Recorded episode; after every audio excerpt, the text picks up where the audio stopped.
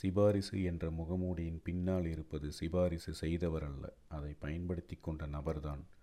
முகமூடி நிஜமல்ல ஒரு நாடக மேடை ஏற அது தேவை. ஆனால் அங்கு அங்கீகாரத்தை பெற வேண்டியது அதை தாங்கிச் செல்லும் நபரின் திறமையே. அதுவே அந்த முகமூடிக்கும் பெயர் வாங்கித் தரும்.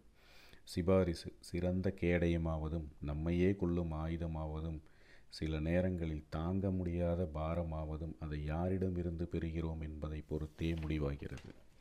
ஆம் இந்த கதையில் ஐங்கரனுக்கு சிபாரிசு செய்தவருக்கு கிடைத்தது பெரிய வருத்தம் சங்கடம்.